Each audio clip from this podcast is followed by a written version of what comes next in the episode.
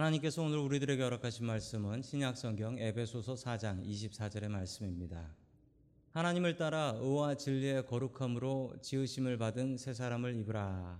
아멘. 하나님께서 우리와 함께 하시며 말씀 주심을 감사드립니다. 아멘. 자, 우리 2017년이 지금 33분 남았네요. 33분 남았습니다. 자, 오늘 하나님의 말씀 증거하겠습니다. 아, 새 사람을 입으라라는 말씀으로 하나님의 말씀을 증거하겠습니다.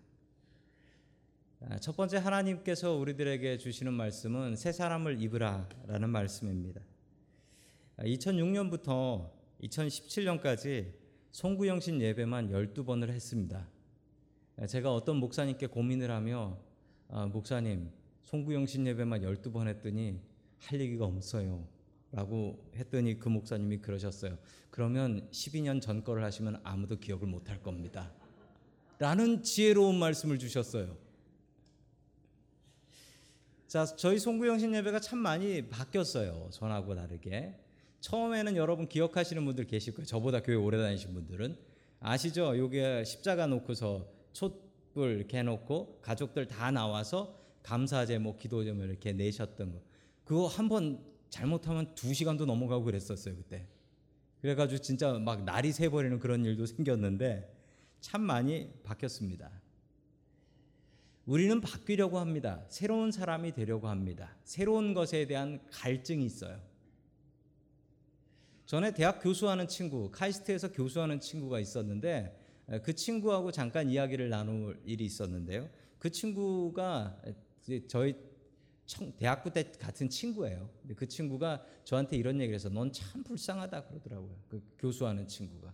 그래서 뭐가 그렇게 불쌍하냐라고 했더니 야 나는 이 강의한 하나면은 죽을 때까지 가르칠 수 있어. 근데 너는 매주 새로운 거 해야 되지. 그러더라고요. 그래서 어 그래 맞구나. 넌 똑같은 거 하고 나는 매주 새로운 거 해야 되고. 그래서 여러분 저의 토요일 모습을 보신 분들이 계신데 저는 토요일 날 되면 불안해합니다. 예, 주일 준비 때문에 불안에 떤다라고 주위 사람들이 더 걱정해요. 목사님 얼굴이 하얘졌어요 라고 하면서 걱정해 줄 때가 있습니다. 사람들은 새로워지려고 합니다. 그리고 새로워지지 않으면 불안해 합니다. 우리 자신에 대해서도 그렇게 생각합니다. 조금이라도 뭔가 변해야 돼. 늙어 보인다라는 얘기 듣기 싫어하고요. 조금이라도 날씬해져야 돼. 건강해 보여야 돼. 그리고 조금이라도 일 열심히 해서 돈 많이 벌어야 돼. 이런 생각들을 우리는 늘 하면서 삽니다. 여러분, 우리가 어떻게 하면 새롭게 될 수 있고, 어떻게 하면 새로운 사람이 될 수 있을까요? 송구 영신 예배에 나오셨습니다. 여러분, 송구 영신 예배를 들으시면서 내년에는 어떤 새로운 사람이 되겠다라고 다짐하시나요? 2016년의 여러분들과 2017년의 여러분들은 확실히 다릅니까? 아니면 그 사람이 그 사람이고 그 삶이 그 삶입니까? 여러분 분명히 알아야 될 것은 우리의 힘으로는 새롭게 될 수 없다라는 사실입니다. 우리 다 함께 에베소서 4장 22절 말씀 같이 봅니다. 시작. 여러분은 지난날의 생활 방식대로 허망한 욕정을 따라 살다가 썩어 없어질 그 옛사람을 벗어버리고 아멘. 자, 옛사람을 벗어버리라라고 얘기합니다. 영어로 보니까 put off your old self라고 나옵니다. 자, put off 벗어 버리라라는 얘기. 이거 off면 영어로 얘기하면 옷 벗는 거잖아요. 옷 벗는 거. 자, 새로운 사람이 되고 변화를 하려면 어떻게 해야 하는 걸까요?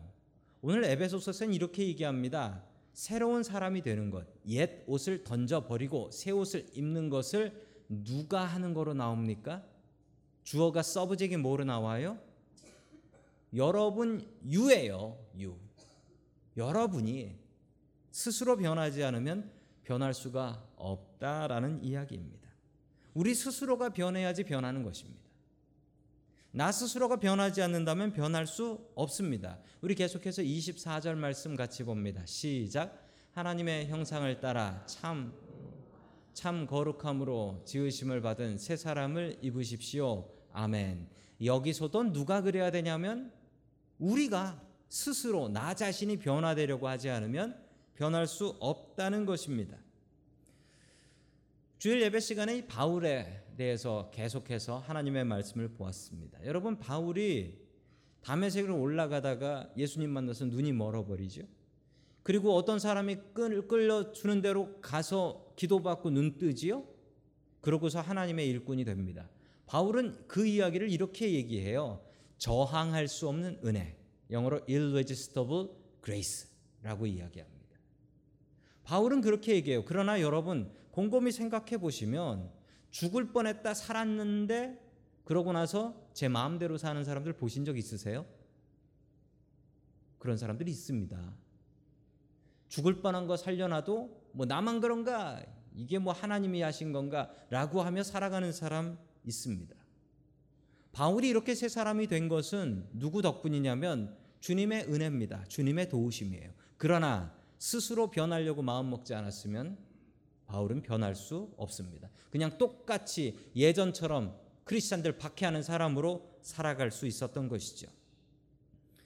여러분 우리가 변하려면 첫 번째로는 주님께서 우리를 도와주셔야 변할 수 있습니다. 하나님 못된 나를 변화시켜 주시옵소서 기도하셔야 됩니다. 그리고 또한 마음 먹어야 됩니다. 하나님 이 못된 내가 변하겠습니다. 하나님 내년에는 새로운 사람으로 변하겠습니다. 차츰차츰 조금씩이라도 변하게 하여 주시옵소서.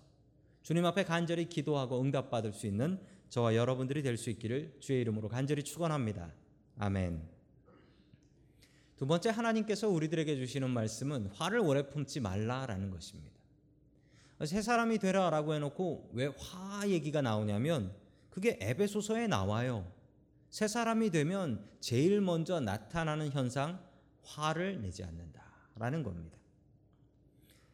사람의 인생을 보면 사람의 몸이 급 갑작스럽게 변할 때가 있어요. 두 번 그럽니다. 여러분 아시나요? 첫 번째로는 어렸을 때 사춘기라고 하죠. 사춘기. 그리고 나이 들면 갱년기라는 게 옵니다. 이 사람한테는 두 번의 몸이 변화하는 시기가 옵니다. 사춘기는 뭐냐면요. 이제 너 애 아니다. 애기 아니야. 너 이제 어른 될 거야. 어른 될 준비해야지. 라는 게 사춘기입니다. 갱년기는 무엇일까요? 이 갱년기가 오면 여자분들은 얼굴이 화끈거리고 춥다가 덥고 땀이 나고 그리고 가슴이 두근거리고 우울해지고 무력감, 뭐 잠이 안 오고 이런 일들이 생긴다라고 합니다. 왜 이런 일이 생기는 걸까요? 그 이유는 이제는 이제는 하늘나라가 가까웠다라는 겁니다. 이제는 하늘나라가 가까웠으니 세상의 일들을 이제 하나 둘씩 정리할 때 한 반쯤 지나왔으니까 이제 천국 갈 준비하면서 살아야 된다. 이게 갱년기라고 합니다. 그래서 아마도 하나님께서는 우리의 몸에 사춘기와 갱년기라는 것을 주신 것 같습니다. 이런 변화들을 통해서 우리가 해야 될 것은 무엇입니까? 하나님의 나라가 가까웠으니 하나님을 더욱더 의지해야 한다라는 것이죠. 그런데 여러분 사춘기 때와 갱년기 때 공통적인 특징이 있어요. 어떤 특징인 줄 아십니까? 화를 잘 내요. 그래서 갱년기 어머니와 사춘기 딸이 만나면 그 집은 핵폭탄이 터진 것 같다. 라고 합니다. 에, 결혼을 좀 늦게 해서 아이를 조금 늦게 나오면 이런 일이 생길 수도 있다라고 해요. 자, 여러분, 그럴 때 우리가 해야 될 일은 무엇일까요? 우리 에베소서 4장 26절의 말씀을 같이 봅니다. 시작. 화를 내더라도 죄를 이르지 않도록 하십시오. 해가 지도록 노여움을 품고 있지 마십시오. 아멘. 성경도 인정합니다. 화를 안 내고 살 수는 없다는 거. 이거 인정합니다. 화를 안 내고 사는 사람은 없습니다. 아마 화를 안 내는 사람은 그냥 바보일지도 모릅니다. 화를 안 내는 사람은 없습니다. 그러나 화가 나도 어떻게 하라고요? 해가 지도록 노여움을 품지 말라라는 것입니다. 제가 읽었던 책에는 아주 재밌는 기술 하나가 있더라고요. 화를 푸는 방법. 무조건 정하래요. 화가 나면 딱 5분만 화낸다. 5분만. 딱 5분만. 왜냐하면 이 5분을 넘어가고 나면 그 다음부터는 내가 화를 컨트롤할 수가 없어 버려요. 그래서 그 책에 보니까 딱 5분만 화를 내래요. 화가 나는 건 어쩔 수 없다. 그러나 5분 넘기진 마라라는 거예요. 아마 성경 보고 그 책을 쓰신 것 같습니다. 화가 나더라도 죄를 짓지 않도록 해가 지기 전에 노여움을 품지 말라. 해가 지기 전에도 힘들어요. 그냥 5분만 화내고 마는 것이 쉬운 것 같습니다. 계속 화를 내면 어떤 일이 생기냐면요. 우리 27절입니다. 같이 봅니다. 시작. 악마에게 틈을 주지 마십시오. 아멘. 악마에게 틈을 주게 된다라는 것입니다. 사탄의 도구가 되어서 사탄이 시키는 대로 나도 화나고 내 남편과 아내도 화나게 하고 가족들도 다 화나게 만들어 버린다는 거예요. 그러면 누가 행복할까요? 사탄이 행복합니다. 새 사람이 되고 나서 우리에게 가장 먼저 일어나야 되는 변화는 화를 내더라도 그 화를 빨리 푸는 것이다 라고 합니다. 여러분 새해에는 이런 복이 있기를 원합니다. 화를 안 낼 수는 없지만 화가 나더라도 해가 지기 전에 빨리 풀 수 있는 저와 여러분들 될 수 있기를 주님의 이름으로 간절히 축원합니다. 아멘. 세 번째 마지막으로 하나님께서 우리에게 주시는 말씀은 사소한 일을 잊으라라는 말씀입니다. 사소한 일을 잊으라. 여러분 시간이라는 것이 참 우습습니다. 시간은 사람이 정한 거예요. 그래서 달력은 사람 사는 데마다 다르고 우리가 쓰는 달력을 대부분 사용하긴 하지만 한국은 벌써 새해가 됐다라고 해서 근하신년 카톡 많이 날라오더라고요.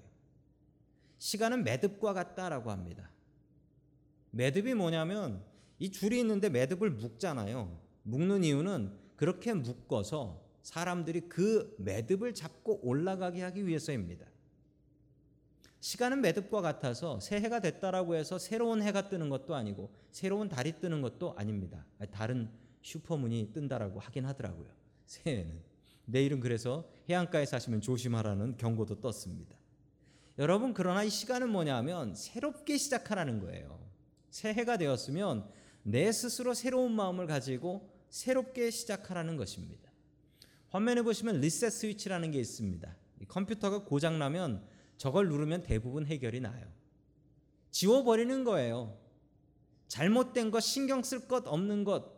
여러분, 사람이 머리가요, 참 우스워가지고 기억해야 될 것은 잊고 잊어버려야 될 것은 기억해요. 사람의 머리가 되게 이상해요. 그래서 여러분들도 아실 겁니다. 여러분들 오늘 교회 오시면서 내 자동차 열쇠가 어딨나 찾고 헤매신 분 계시지요? 예, 계실 거예요. 그리고 그 자동차 열쇠가 어쩔 때는 가끔은 냉장고 안에서 나올 때를 보면서 어, 이 냉장고 안에 왜 자동차 열쇠가 있나? 걸레가 자동 냉장고 안에 있기도 하고. 그리고 또 2층 집 사시는 분들은 1층 내려가서 뭐 가지러 갔다가 내가 왜 내려왔지? 라고 고민하며 다시 올라가 보신 적도 있으실 것입니다. 사람은 잘 있습니다. 사람은 잘 잊어요. 마트에 가면은 예, 할아버지 할머니들이 오셔가지고 앞에 줄 서가지고 주머니에서 막 이것저것 꺼내시는 분들이 있어요. 어떤 분들이죠?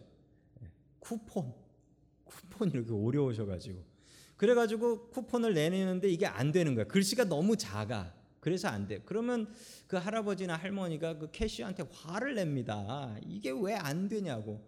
그럼 뒤에 있는 제가 그냥 일불 할인 쿠폰에 일불 제가 내드리고 싶어요. 왜 이런 일이 있냐라고 어떤 심리학자가 쓴 글에 보니까 이렇더라고요. 그 노인은 1불짜리 쿠폰에 목숨을 건 거다라는 거예요.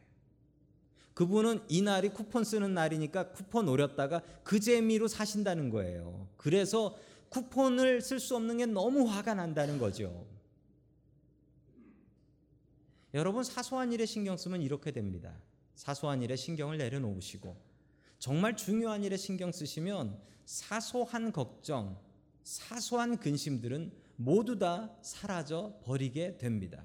여러분 작은 걱정하다 큰 걱정 생기면 어떻게 됩니까? 작은 걱정은 생각도 안 나요. 주님께서는 우리에게 이렇게 가르쳐 주셨습니다. 우리 마태복음 6장 33절 말씀입니다. 시작.